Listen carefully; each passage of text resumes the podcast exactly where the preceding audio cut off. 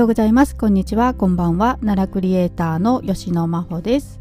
今日は2月20日ということで、水曜日ですね。週の折り返しになるんですけれども、またですね、今日も奈良の気になる話題を取り上げていこうかなと思います。で、その前にね、私ちょっと前から話したいなと思ってたことがあって、それをさらっとね、もう話しちゃおうと思います。本当はこれで1本取ろうと思ってたんですけど、前奈良行った時にですね、過去にもねお話ししてますけれども、細田家住宅のねきなこ雑煮を食べる会と、その後ご講演さん行かせていただいてですね、その後の話をね一本取ろうかなと思ってたんですが、冒頭さらっとお話ししますけど、その後ですね、ホテル日光奈良さんへ移動しまして、ご講演さんの後ですね、移動してですね、ことかパフェっていうね、いちごのパフェをいただきました。はい、これも前々からねずっと食べたいなと思ってたんで、ようやく念願かなって、行ってきました。ホテル日光奈良さんって3階にロビーラウンジがあるんですけど、はい、そこのファウンテンっていうねお店で、食べることができます。木曜日はね定休みたいなんですけれども、で期間がですね4月14日まで提供されているようです。で、3種類ありましてね、ことかパフェっていうね、パフェとあといちごがねアスカルビーだったかな、一粒こう別でついてるんですけど、それが3000円ですね。で、ことかパフェいちごデラックスっていうのがね4000円ですね。これパフェは全部3つあって全部一緒なんですけど、いちごのね数が違うんですね。はい、パフェプラスいちごがこうたくさんついてるっていう感じですね。こちらが4000円で、ことかパフェスーパーデラックスっていうね、これが5000円となっています。はい、私はもう一番、安いやつにしたんですけどね。はい、ちょっとね、お金があればそちらの方もね来年以降行きたいと思ってるんですけれどもね。はい、もうめちゃくちゃ美味しかったですね。いちごがね甘いっていうのはもちろんですけれども、中に入ってるねミルクジェラート、これがまたねすっごい美味しかったですね。はい、なんかプリンみたいな濃厚な普通のねバニラアイスとまた違った、美味しさがありました。はい、というのを行きまして、で夜はですね、奈良瑠璃絵に行ってきました。で、今回ねメイン会場になってた、万葉植物園か、そちらにはね行かなかったんですけれども、すっごい行列で、行ったらねもうこれは並ぶの大変だなという感じで、しかも小雨ちょっと降っててね傘もなかったので諦めて、で、その日ねちょうど公開してた東大寺の大仏殿の方へ行ってきました。特別公開っていうことで、特別夜間特別拝観、はい、で、中までね入れたんですよ。普段ね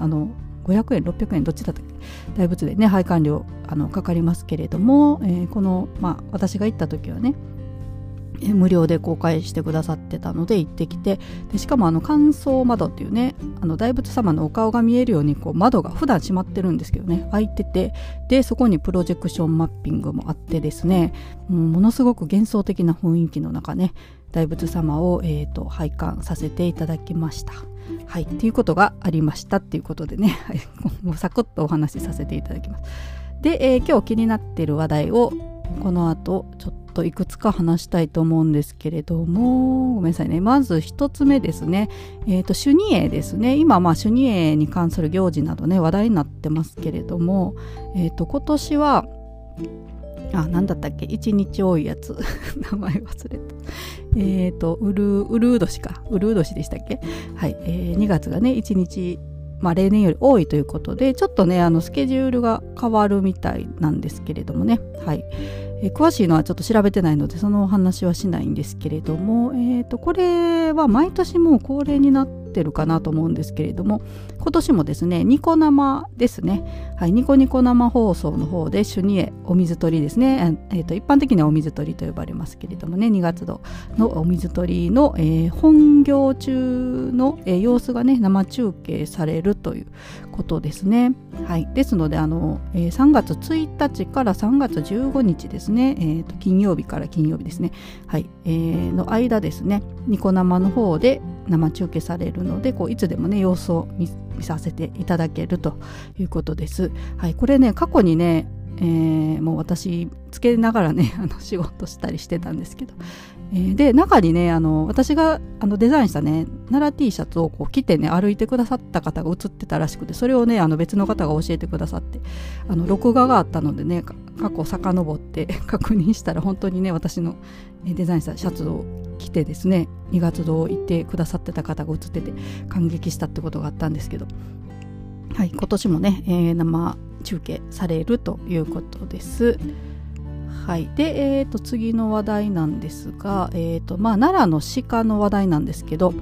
独自性変化か保護地区の環境保全をということで、これ共同通信のネットニュースになってました。でこれも過去にねお話ししていると思うんですけれども、奈良の鹿ってこう、ずっとね長い間保護されてきてですね、独自の遺伝子を持ってるっていうね、だから奈良の鹿は奈良の鹿だったっていうね、のがありました。他の鹿とはね違う遺伝子を持ってたっていうニュースが過去にあったんですが、それがちょっと変化しつつあるっていうことで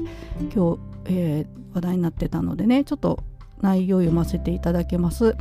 はい、すいません、初見で間違うかもしれません。国の天然記念物奈良の鹿の血縁関係を調べた結果、奈良市外の鹿が山間部などに流入し交配が進んでいることが分かったと、福島大などの研究チームが20日国際学術誌に発表した。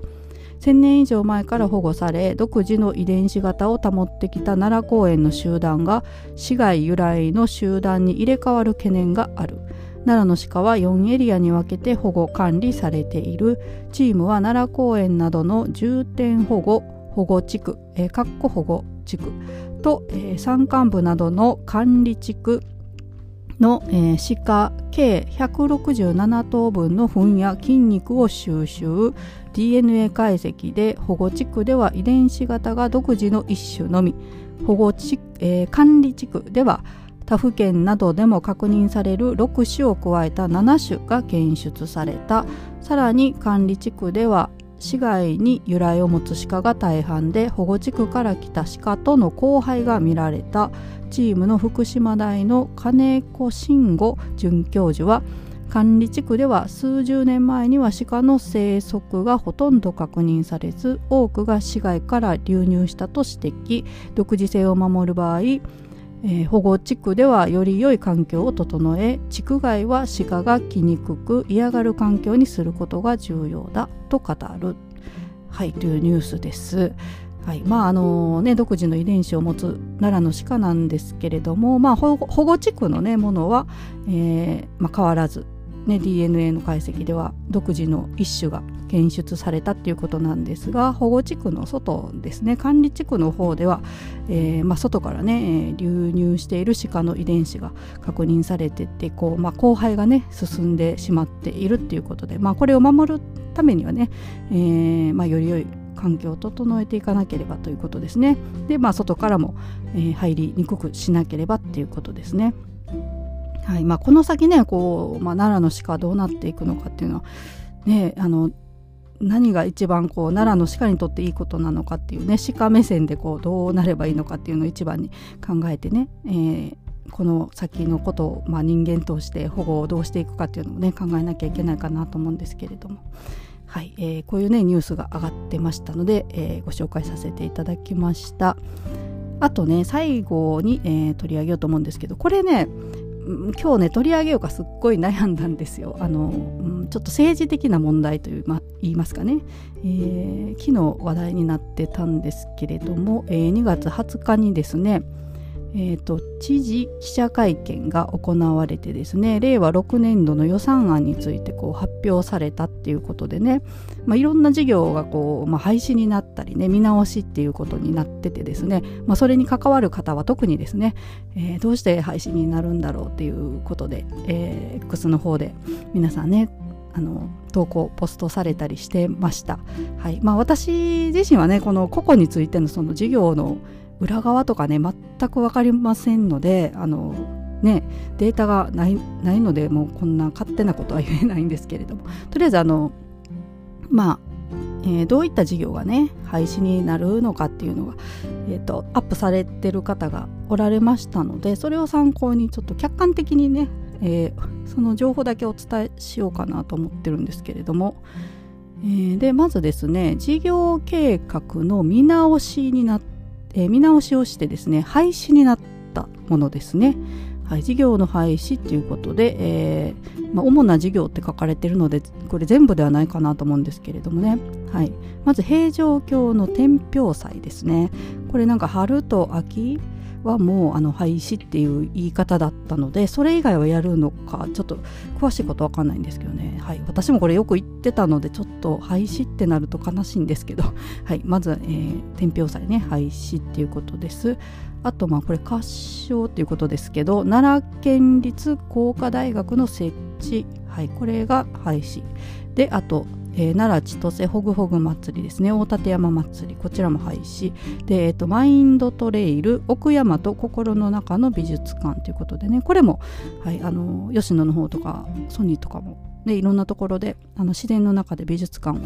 いろんな作品をね展示されてましたけれども、廃止になると。で、これリンクって読むのかな、すみません、私英語もダメなんですよ。数学ダメだし英語もダメだし漢字も苦手っていう、もう最悪なんですけど、はい、リンク天平広場かな、これはコンベンションセンター天平広場に樹脂製のスケートリンクを設置する等のイベントって書かれてますけどね、はい、これも廃止となったっていうことで、あと各種ジャーナル紙媒体の発行ですね、これは電子媒体を活用した広報手法に見直すことによる廃止で、三重高原牧場ですねの、整備が、廃止になったということと、あと縁側音楽祭 in 泥川、はい、こちらもね、天川村のね泥川温泉街での音楽祭ということですけれども、廃止になったで、あと奈良の仏像等海外展示、はい、こちらも廃止っていうことが発表されたようですね、はい、であと事業の見直しですね、これは廃止じゃないけど、見直そうということでですが、ざーっとねちょっと言っていきますけど、近鉄奈良駅周辺の環境整備およびにぎわいイベントで、次がリニア中央新幹線調査検討事業、はい、で次が財政状況重症警報発令市町村への補助、ちょっとこれよくわかんないな、どういうことですかね、ちょっと文章だけではわかんないんですけどですね。であとぐるっとバスの運行を、続いて奈良県みんなで楽しむ大芸術祭、続いて広報アプリ奈良プラス、県ホームページの AI チャットボットと、続いてノンステップバスの購入補助、はい、で最後が大和花暦、こちらうまみ丘陵でね、うまみ丘陵公園で花の植栽に合わせて実施するステージイベントを、見直すということです、はい、これらが発表されてるっていうことですね。はい、この先ねどうなっていくのかっていうことですけれどもね、奈良って冬がねやっぱり、これ全国的に言えることだと思うんですけど、観光地ねなかなか冬に盛り上がるっていうのが、イベントがなくてっていうことで、大館山祭りとかね、できたと思うんですけれども、これら廃止することによってね、じゃあ、どうしていくのかっていうのをね、これから発表されるとは思うんですけれどもね、廃止するだけじゃなくてね、やっぱり廃止した分じゃあどういうふうに良くしていくっていうことですね。これからもだから注目をしていきたいと思います。はい、それぞれね思うことはあるやつもあるんですけど、はい、あんまり言わないでおこうと思います、はい、客観的事実だけ今日はねお伝えして終わろうかなと思います。はい、というわけで今日も最後まで聞いてくださってありがとうございました。それではまた、さようなら。